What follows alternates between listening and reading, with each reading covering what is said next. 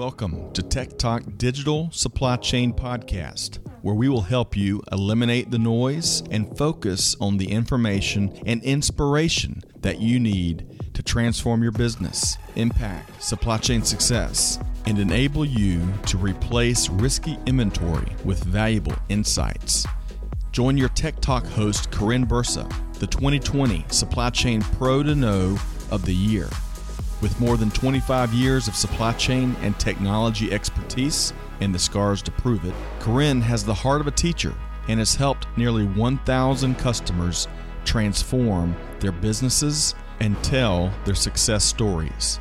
Join the conversation, share your insights, and learn how to harness technology innovations to drive tangible business results.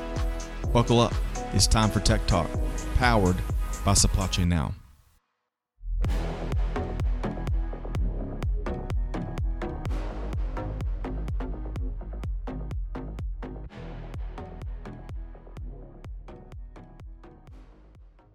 Okay, welcome, supply chain movers and shakers. Karin Bursa here, and I am so glad that you are with us today for this episode of Tech Talk, the digital supply chain planning podcast. We are going to dive into a really important topic today. We're going to talk about your supply chain, of course, but we're going to talk about determining if your supply chain is agile or fragile. And, you know, it's an understatement to say that we've been living in interesting times, really unprecedented times. And we seem to have really entered a period of perpetual volatility. And as such, agility flexibility, the ability to sense and respond and make changes that are meaningful for our business have never been so important. Long gone are the days where predictable consumer demand and dedicated retail channels made planning easy. I know it didn't feel easy at the time, but it certainly was easier than it is today. Today, we've got challenges of changing channel mixes, We've got product portfolio changes. And you know what? It's hard for brands that have been well established to really retain and grow market share. Competition is fiercer than ever. So, addressing and understanding your own supply chain agility, your own flexibility, it can't stop at your four walls. You've got to reach out and assess the agility that you have, the levers you can pull by looking at your network. That network includes your suppliers, your customers, your transportation partners, your manufacturing partners, co-packers, your distribution network. The list could go on and on. So as you look at your agility, look at your own operations, but then look out broader look at the way that you rely on trading partners to bring your products to market and to serve your customers well and assess if they're enabling your brand to pivot and respond quickly or if they're hindering your ability to be more responsive in the marketplace. And diving into this topic today with me is Jason Tham. And Jason is the CEO of a company called Nulogy. Jason, welcome so much. It's great to have you here on Tech Talk. I'm very glad to be here, Karin. Thanks for having me. Yeah, absolutely. Clearly, Nulogy has a point of view here around gaining agility in the marketplace.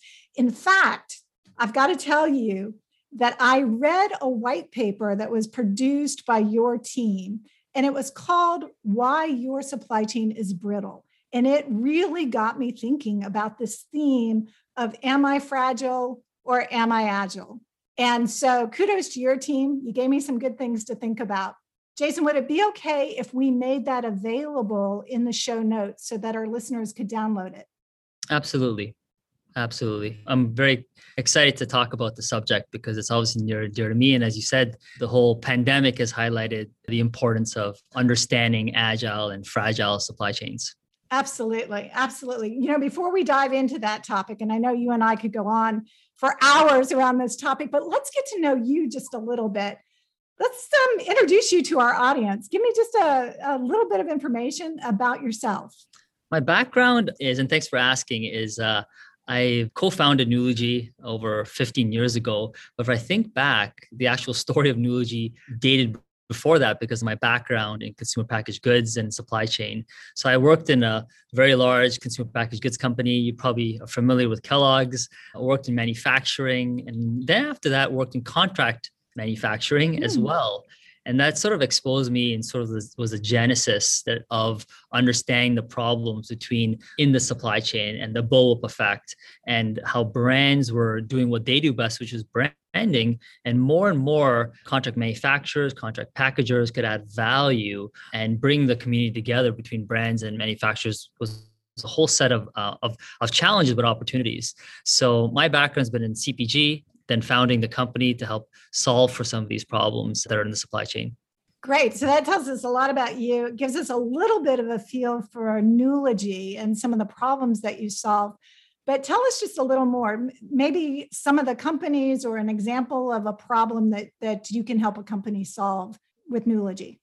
Yeah, at Nulogy, we we focus. Uh, we are a, a technology company that has uh, solve the problem in a very specialized way between a brand and, a manufacturer contract manufacturer so if you take some of our, our customers like procter and gamble l'oreal church and Dwight, Amars, a lot of food beverage, a lot of health and uh, healthcare and, and beauty products, and also other wellness products in, in the in the pharmaceutical space. More and more, a brand must interact, transact, and collaborate with its external supply chain partners, whether it be a contract manufacturer, a packager, a 3PL, to be able to launch that product. That means plan for, make that product, package and distribute that product. And that set of interactions is really what we uh, specialize to bring together through a platform, a frictionless way of collaborating to synchronize the information flow to be able to launch those products better. So I love a lot of things you just said, and I'm, I want to dive into that in just a moment.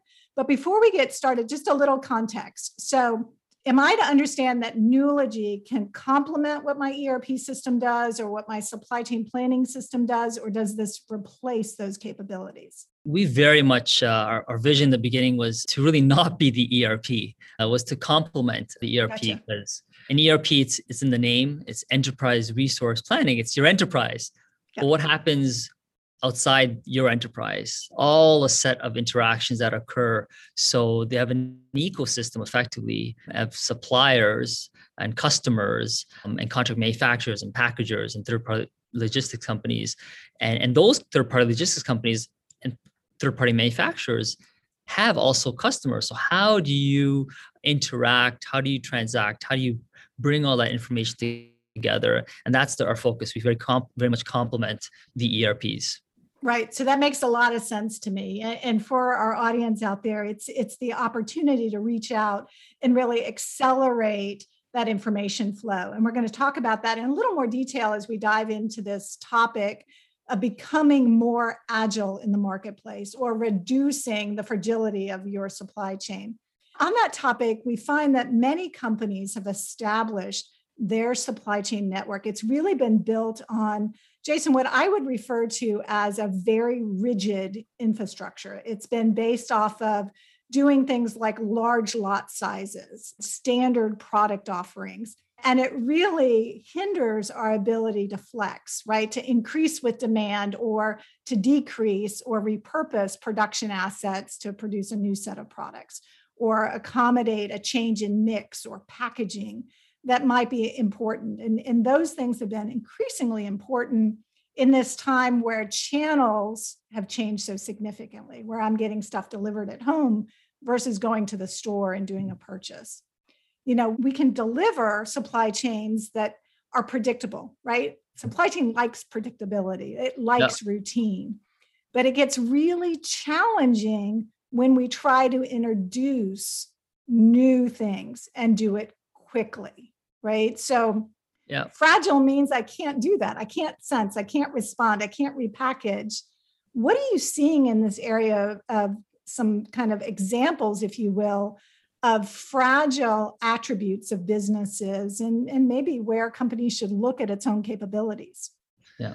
So doing one thing over and over is infinitely easier than doing one thing once or only maybe few few times so the ability to be able to uh, launch different types of products and be more resilient to different changes in the environment is all throughout this concept of agility. And the pandemic has certainly highlighted what now is a, a household name, like uh, supply chain. I, I, think of my my mm-hmm. kids and when uh, in the beginning of the onset of the of the pandemic, when they couldn't get paper towels, yes. I think it's, it's it's it's supply chain. So now anytime they can't get something, they, they, they, they chalk it up to like, oh, must be a supply chain issue. But really, the supply chain issue boils down to the fact that you have these fragile supply chains, and sometimes these supply chains can break. And that does, does result in a household like mine or yours not mm-hmm. getting, or any consumer are not getting what they expected to get. That result of a fragile supply chain can be outages. And that's been revealed really through this past year with the pandemic uh, everything that you and I consume as humans has the supply chain from harvesting a resource to converting that, manufacturing it, packaging it, distributing it. Um, so there's a whole set of kind of breaks that can occur within the supply chain along that journey from that resource to finished good. So when I think of fragile supply chains, it's not it's not the ones that are able to take impacts. It's when they're under stress they break agile ones are the ones that can accommodate for um, for disruptions agile ones are the ones that can take that stress and there's a relationship between agile supply chains and fit uh, supply chains as well. If you think of your your your, your body, you know, we're, we're asked to be more fit, physically fit, and that means stressing your, your body, but thinking long term. And fragile supply chains thinks very short term. They're like, what can I do this in the next quarter or the next year and not looking at investing in the long term, which is what agile supply chains are really focused on. That long term view of like, there might be a black swan event, there might be some disruption, there might be. So I have to invest to be fit to be agile, to be able to take on stresses and disruptions that may occur so that we don't have outages of paper towel or soap or whatever it may be if such uh, such disruptions do occur. Yeah, you know, I, I have a really funny story about the paper towels or, or toilet tissue. Um, back on the onset of COVID and the shortage of paper towels and toilet paper, et cetera, my son ordered toilet paper online. Okay. And this is a perfect example of mix. He paid no attention to the size or shape. He just ordered toilet paper. He got a 40 pound box of industrial toilet paper, the big rolls, the really big rolls of, yeah, yeah, of yeah. toilet paper, right? But that's a great example of mix, right? The manufacturing type, what lines produce those big industrial rolls versus what we as consumers would use at home. And so that ability to move and to flex by capacity type or end item and package appropriately is a very different conversation and a point uh, that many companies found themselves pivoting on in very short order with the disruptions that have occurred so i always think of that when i when i hear somebody talk about you know the paper towels or the toilet paper you know it was the big joke for a while was he now has a year's supply of you know, industrial toilet tissue if anybody needs that. So just a kind of a funny story there. Yeah. Jason, when we we think about supply chains and you've been in the supply chain industry, you've now seen it from a brand perspective, from a, a, a co-packer or a co-manufacturer perspective as well. Maybe you could tell our audience, they may not be as familiar with the term co-packer or the term co-manufacturer. Can you give us just a, a, basic understanding of what that means in the context of a supply chain? Yeah. A co-packer, a co-manufacturer are really a strategic partner to any brand that is making launching a new product. And they can play in various parts within the supply chain. In the actual formulation and making that finished good right through through some customization or end channel to provide it not only through retail but through some e-commerce. And i, I would say you know it's a it's tremendously fast growing industry. If you turn on any kind of a, a, Shark Tank episode, if you look at even some of the smaller brands today that are launched just through an idea and and, and one of the the, the sharks, uh, Mark Cuban asked, "How are you launching this product?" They'll blurt out the word a co-packer, co- contract manufacturer, because mm-hmm. they're a critical point of of make planning and also delivering this product on behalf of the brand, which means they must have the goodwill, the compliance, the traceability, and, and the, the constraints that any brand would have if they were making it themselves. And the brand gets the advantage of getting a, a, speed to market, often at times, and also sharing resources of a production line mm. that otherwise would have to be committed to only themselves. So that's that's the role of, of a contract manufacturer and packager. Yeah, I think that's really important. So it becomes this lever that a brand can use or a business can use. You know, it's it's actually in the industry, we will see that there are brands in the marketplace that don't own any production assets whatsoever. Their product is completely produced through a network of manufacturing partners or completely sourced as end items and brought in. So these levers, this ability to increase or decrease and respond to market changes becomes increasingly important. Now, Jason, one of the reasons, you know, I can see the value proposition there, right? I don't have to own the production facility. I don't have to worry about managing a production team that runs, you know, three shifts a day. And I can rely on the expertise of others to do that to my specifications. So that becomes a very quick and easy way for a business to gain flexibility or presence in the marketplace. But to do that, I've got to coordinate not just what's happening in my company proper within my proverbial four walls, but how they're performing against my needs. So that's really where Nulogy starts to come into the equation. So give us a feel for how Nulogy is able to really accelerate that flow of information, that prioritization, and even doing things like maintaining good quality specifications. Yes. So you described it uh, exactly almost uh, what Adam Smith said is that uh, organizations, if they can specialize and work together, is what will actually create a more prosperous nation. Mm-hmm. So what we're seeing is, is brands specializing in branding, contract manufacturers specialize in contract manufacturing, but there's a whole set of activities that occur to be able to make, package, and distribute that product. And what uh, what Nulogy focuses on is enabling that brand. And I, I do believe the, the future belongs to brands who can leverage their external manufacturing and packaging supply chains to make their products faster, more agile, safer, and, and with less waste.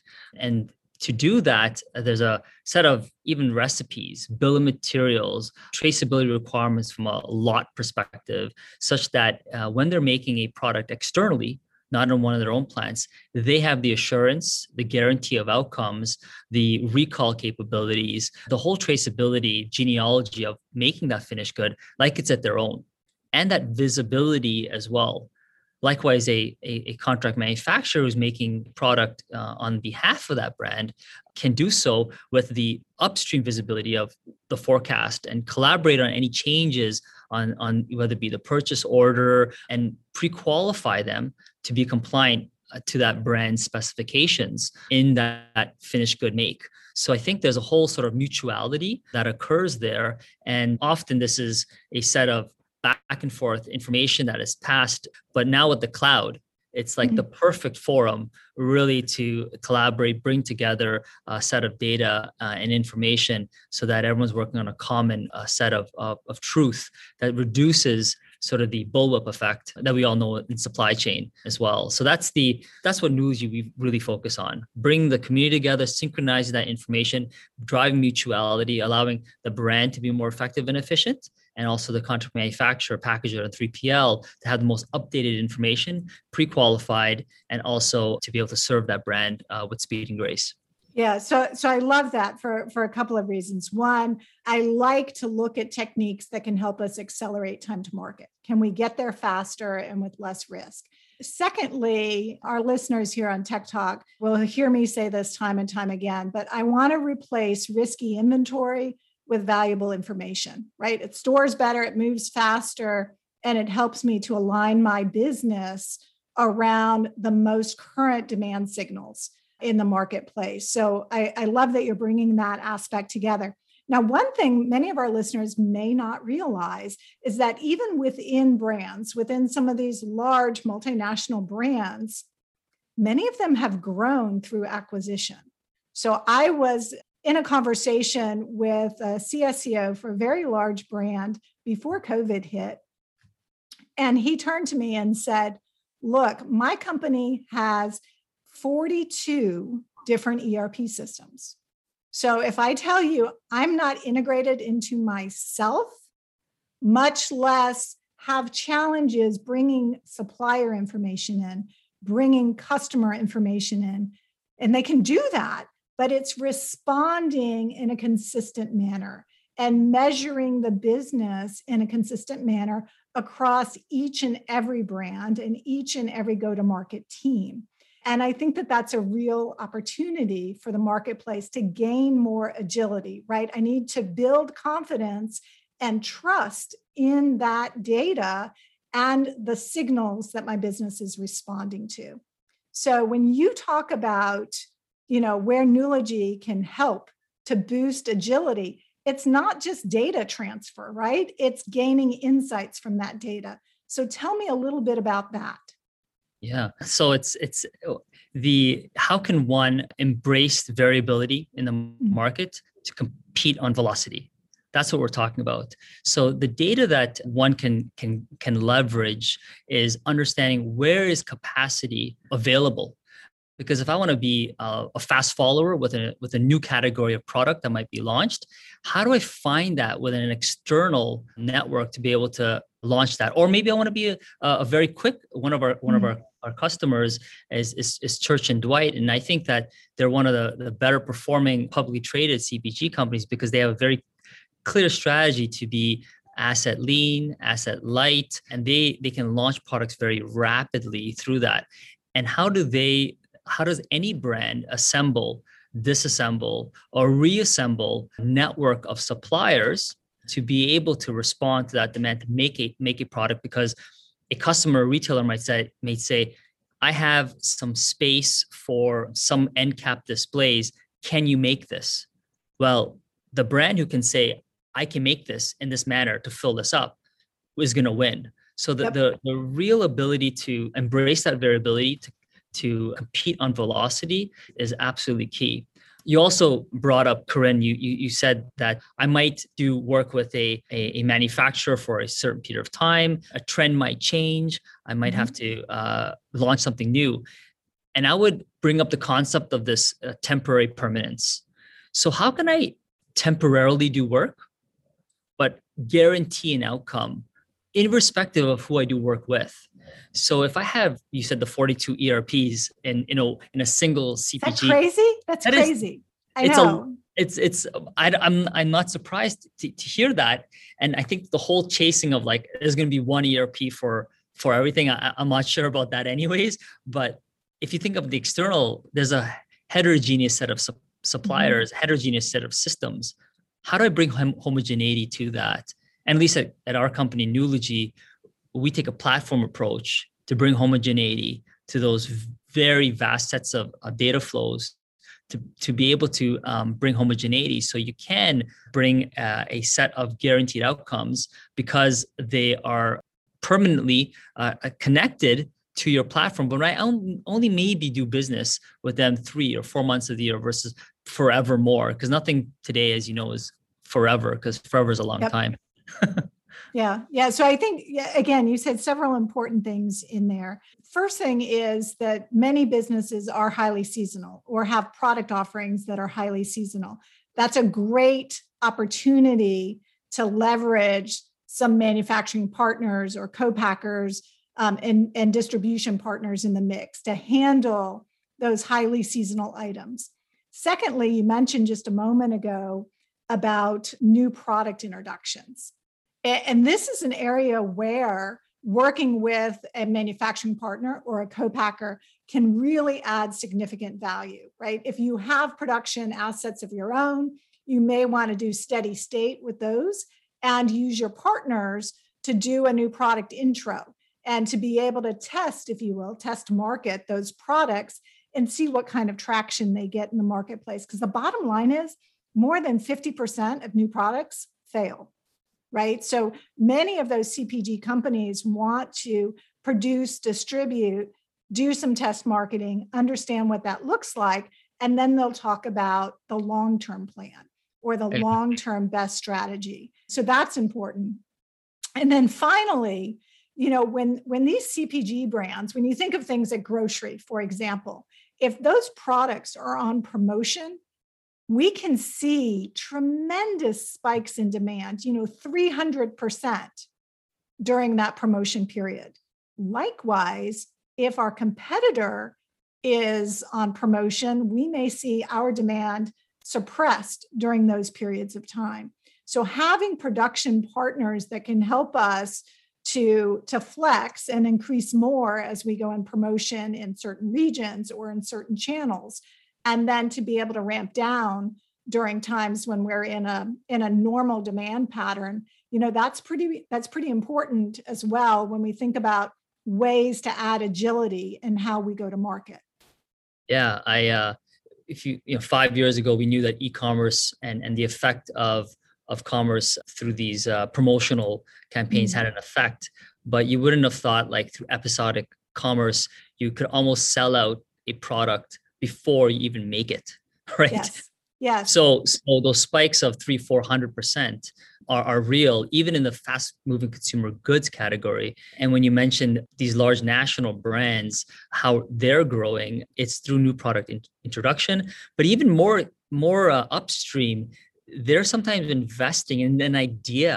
and an idea you you you you hear about a Kraft or or a Nestle recently buying a food kitting business or they bought Bountiful this past on the vitamin side right this past week yep. Uh, you know that health trend uh, they want to make sure that you know they get a get a piece of that and uh, the largest food company kind of makes sense so how do they leverage now their distribution channels their network now with this new new sort of a product mix uh, that they can they can also have vitamins say in this example which is growing in the in the health category for sure so there's there's a numerous amount of examples in the in the market right now that I I think is very exciting to be in supply chain to enable brands to and contract manufacturers to capitalize on for sure. So eh, you, you hit on another topic that I think is important as well, right? If I'm a brand in the marketplace, a large consumer brand, my consumers have a very specific expectation of my product, a, a, specific performance criteria. If it's food and beverage, a specific taste criteria, a specific packaging that they've become accustomed to as well. So, communicating and tracking these standards when you're working with trading partners, when you're working with a co manufacturer or manufacturer, ma- manufacturing partner, or somebody who's doing some late stage postponement for me and how it's packaged and sent uh, to the consumer to the retail location that brand equity is really important so how does Nulogy kind of help to reinforce those guidelines yes if you if you think of so Nulogy today plays in over 50% of the customers we serve in food and beverage. Mm-hmm. So there's compliance requirements from a food just overall governing uh, standpoint there. At the same time, if you're in, ingesting a product in the food or even in the pharma side, those companies like Nestle, I mentioned, like Abbott, um, like some very leading premier brands want to make sure they have very quality products in the hands of the consumers. And those third party manufacturers and packagers are making it or packaging it on, on their behalf. And what is required there is, is quality and quality of that product is making sure that it's the right it's going back to that perfect order the right product at the right time with the right recipe the right quality specs and so forth and so how can i make sure that that is up to the standard that is expected uh, even if it was not made by me but someone else mm-hmm. and Nulogy really brings that and ensures that that the third party manufacturer is, is compliant has all the quality specs in order, the compliance uh, requirements from regulatory perspective as well, and then can share that information readily with their brand to give them the confidence uh, and comfort. And obviously, today in a, in a virtual world, in the past year, I've heard more of our customers now being able to do some virtual audits because they mm. weren't going to visit and, and, and walk the floors. They can see what is happening in there if they wish if they wish. Um, but it really ties in a very deep collaboration between a, a manufacturer and a brand to work together to make that product uh, at the quality specs and requirements that that a consumer would would want. Yep, yep. And I, and I think I know the answer to this, but how does it happen today? How is that information communicated when when a company doesn't have Nulogy? Is it spreadsheets and email? I mean, how how are they sharing information between trading partners? Yeah, today, believe it or not, we talked about, about the ERP. Everyone mm. has an. ERP. I'm a you know enterprise resource planning, but it's for me. Now, how do I externalize that information? There's a set of information that's both static and dynamic that I have to share. So often that's exported by some spreadsheet, maybe some emails, some phone call, and that is continuously shared, but it's there's delay, there's latency yep. on that. There is potential uh, not the actual truth because of that that that that delay of information as well. And it's just not effective and efficient to to share this information. So to, the answer is whether it be on the shop floor or the back office a lot of that information is captured through sometimes believe it or not paper pencil oh, paper. Paper it, it, it is it, it is. And and we at Nulogy take our customers through this 4c journey to digitalize, digitally transform that external supply chain, capture that information, connect it back in, allow deep collaboration, that's the third C, and then add cognition or AI or intelligence on hmm. what's been captured so that both parties can understand. A concrete example is when a new product is launched, there's a first articles approval. That means a contract manufacturer needs to make maybe a first run at that product and then share how that product was first made. That means everything from qualitative and quantitative checks. Mm-hmm. Nulogy can digitalize that whole process and share that information, but then also approve the process for the first article or first finished good that's made, such that that's now digitally uh, confirmed. And then I can actually go into my my long term um, or my actual production launch.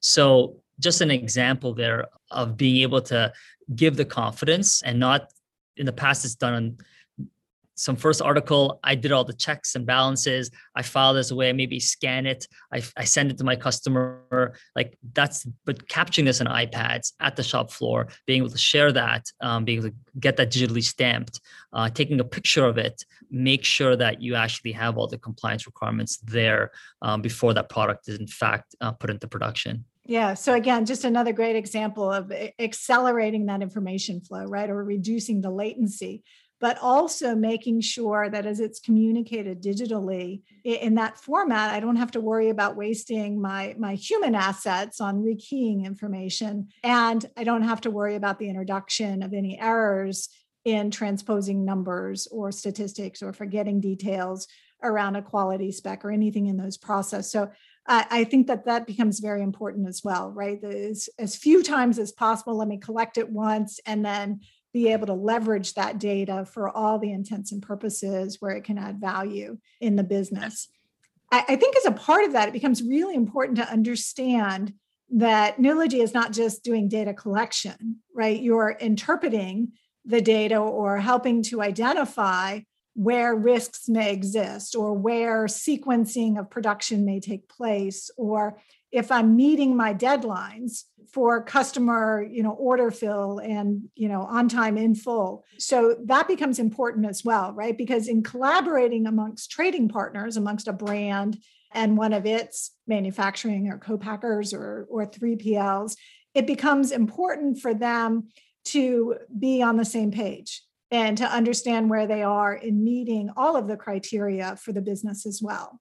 Yeah. And, you know, if you're making everything with one party, one may think it's much easier, uh, which is true. But when there is multiple parties involved in the make, package, distribute you know process let's just say things can go awry and getting visibility of variance to plan and on time and in full mm-hmm. and any exceptions on that variance to plan Nulogy uh, surfaces that and can share amongst the parties well this is uh, you know where we might be varying off the plan whether it be of lack of lack of inventory or just maybe the production process itself in work in, in the WIP process, the working process is is is is off plan.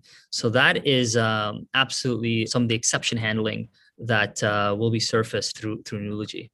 Yeah, so that that makes sense to me as well. So uh, Jason, once once I have Nulogy in place, you know, there's this concept of supplier liquidity, right? Or the ability to move from one supplier to another supplier, or to reduce my risks by having similar suppliers in the marketplace. And I think we go back to the pandemic. This has been a big point that many, many companies have talked about is they need to reduce risk by having multiple suppliers in their network or by doing production closer to the market that those products will serve as well. And for some companies, you know some of it is they've moved some of their suppliers and manufacturers out of china and into other regions right? That that might be more about um, you know trading relations than anything else. But but that ability to flex right? Back to this this conversation of agility and being rigid or fragile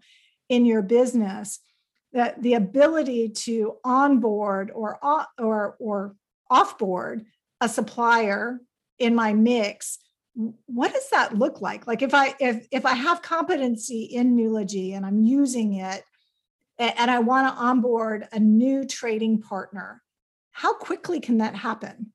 That's a that's a great good question it can happen literally within weeks which mm. often in the past would take months to do and wrought with risk so being able to plug and play um, so this notion of, of presence on network. 15 years ago, you'd be like, I'm presence on a network. But with the ability to have a platform approach where you have your suppliers and it's mutual here because then a supplier have has more access to business as well gives the ability to onboard offboard but create more capacity.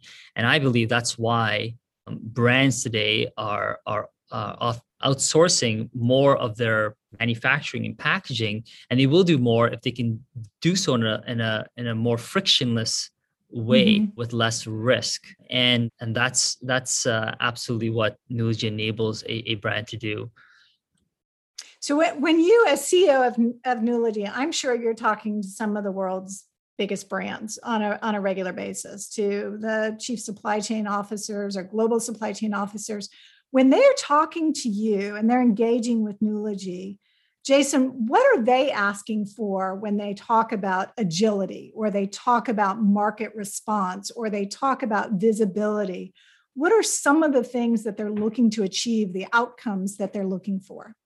They are looking for, and like you said, yeah, we're very proud to have a set of wonderful customers some of the premier brands as i mentioned uh, procter and gamble mars one of the largest cosmetics company l'oreal as, as, customers using us for, for many many years that what they want is to be able to have that speed to market to be able to uh, have agility in in launching new products mm. that really are sometimes customized for that endpoint long gone are the days of one product one fit for one type of geography or demographic. I think proliferation of SKUs certainly took a pause with the pandemic or or shrunk. But I think that if you look at what's upcoming now, I don't know if it's uh, going to be the, the boom of the 20s, but it's going to be something I think that's going to explode in terms of the type of variability of products. The brands that we're talking to and, and working with is how do I launch new products? How do I do so with the highest of quality and respond to the ever changing trends and demands, not only of the type of product, but the different channels. Mm-hmm. You wouldn't have thought that people today could sit back or would have to sit back on their couch and order a bag of chips of, of Frito Lay. No, yes. I, I, all right. I mean, that's what you you do today, or you had to do last year for sure. And I'll just say one of the largest chip and, and uh, snack food companies leverage us for that, that regard. And not only just through the retail the Costco and Walmart, but for the direct to consumer mm. side, where you can effectively go to the website or their website, click on on that mix, and they'll pick the flavors of, of chips and and get that that product you know delivered. That variability of channel is uh, something that wouldn't have been thought of probably or accelerated certainly because of the the pandemic. So absolutely. And i think a lot of that variability is here to stay right? I think that that we as consumers have changed for the foreseeable future in the way that we order some products or our expectations around that. And not only now do you uh, let's say food and beverage companies need to be able to package for their food services business, right, which may be in 20 pound packages, then their regular retail um, or grocery channel, which may be in a pound package. Now we look, we're looking at also single serving sizes, right, that might get distributed, as you expressed, right to the consumer at home. So lots of, of changes in packaging. Those are great packaging examples, but then also the channel that those package really travel through, right? So back to my son ordering, you know, a 40 pound box of toilet paper. You know, that's not, he would never do that again. Let's put it that way. That was a mistake on his part. Um, but I think as consumers, we expect to be able to order, you know, in the quantity that we want, just when we want it. And oh, by the way, as consumers now, we have an expectation that we may get it same day or within 24 hours or 48 hours as well. So that's a different lever of agility as well, where you know a 3PL can come into the mix. We can look at distribution center placement as well, and we need that flexibility in how pa- how products are packaged and shipped to get to whoever the desired customer is as well. So yes. lots lots of great examples. I want to come back to so for our audience, I'm going to make available this white paper from Nulogy. The white paper is called Why Your Supply Chain is Brittle, and it really got me thinking about this topic of am I agile or am I fragile, and what can I do? And does that agility come just between you know my proverbial four walls or the assets that my company owns, or can I really harness agility in the marketplace so that I can do some of the things that Jason Tham has been telling us about today. I can ramp up my production, I can pull it back, I can adapt to seasonality, I can accelerate new product intros. Jason, I love what you just shared about new product innovation because I'm with you. I think there's a lot of pent up in innovation that's going to start hitting the market, right? So these CPG companies haven't just been sitting back. They've been thinking about new products, new flavor profiles, new packaging that's going to come to the market as well. So, this is a big opportunity to work with trading partners to really gain agility with those introductions um, in the coming months and years. Uh, it's an exciting time to be in in, in supply chain and, and consumer packaged goods. Absolutely, I, I, I think so. It's been one of the the highlights in this sort of uh, even economy. It's been a mainstay, but I think it's about to really take off in a, in a in a meaningful way here. I'm excited for sure. Yeah, I think there's lots and lots of opportunity. Jason, what final thought do you want to leave with our audience today about becoming more agile or perhaps reducing the fragile nature of their supply chains? I think the the greatest opportunities is to, is to get started. You, have to get started. Uh, it's always important to continually reassess and refine your digital enable strategy within supply chain, but get started. Look at um, how my network is performing, but look at mutuality. Mm. How can I um, drive not only benefits for me, but also my other trading partners? Because I think that's that's often sometimes what's missing. Uh, and and what is at stake here is the ability to get uh, more uh, freedom freedom of, of choice, uh, more resilient and agile supply chains, and uh, be able to be more innovative in the eyes of the consumer because uh, one has the ability to launch these products through not only some new uh, category but also some new channel. So I think mm-hmm. that's that's very much the exciting part um, of of what we're we're in, and the time is now. The time is now where everyone's sort of taking the order on the front end has sort of been solved. I would say like you can you and I as consumers have access to so much options in in the world of what we it's delivering and meeting those expectations so that's where i think the back end stuff is is uh, and the mid stuff is is where um, the opportunity for chief supply chain officers and CEOs of companies uh, uh, have to look at. All right, good stuff. Great insights. I want to thank you, Jason Tham CEO of Nulogy, for joining us here today on TEKTOK. And for our audience, I hope these insights are going to raise your supply chain IQ. I hope we've given you a few things to think about. And I want you to go back and look at your business and look for those opportunities to increase your agility or reduce the fragile nature of your current supply chains. On the topic of raising your supply chain IQ, I want you to be sure to check out the many great digital resources that are available to you on supplychainnow.com. And while you're there, find TEKTOK, that's T E K T O K, and I'd like you to subscribe. You don't want to miss a single episode. This is Karin Bursa, host of TEKTOK, the Digital Supply Chain Podcast. I want to help you eliminate the noise and focus on the information and inspiration you need to transform your business and replace risky inventory with valuable information. We'll see you next time.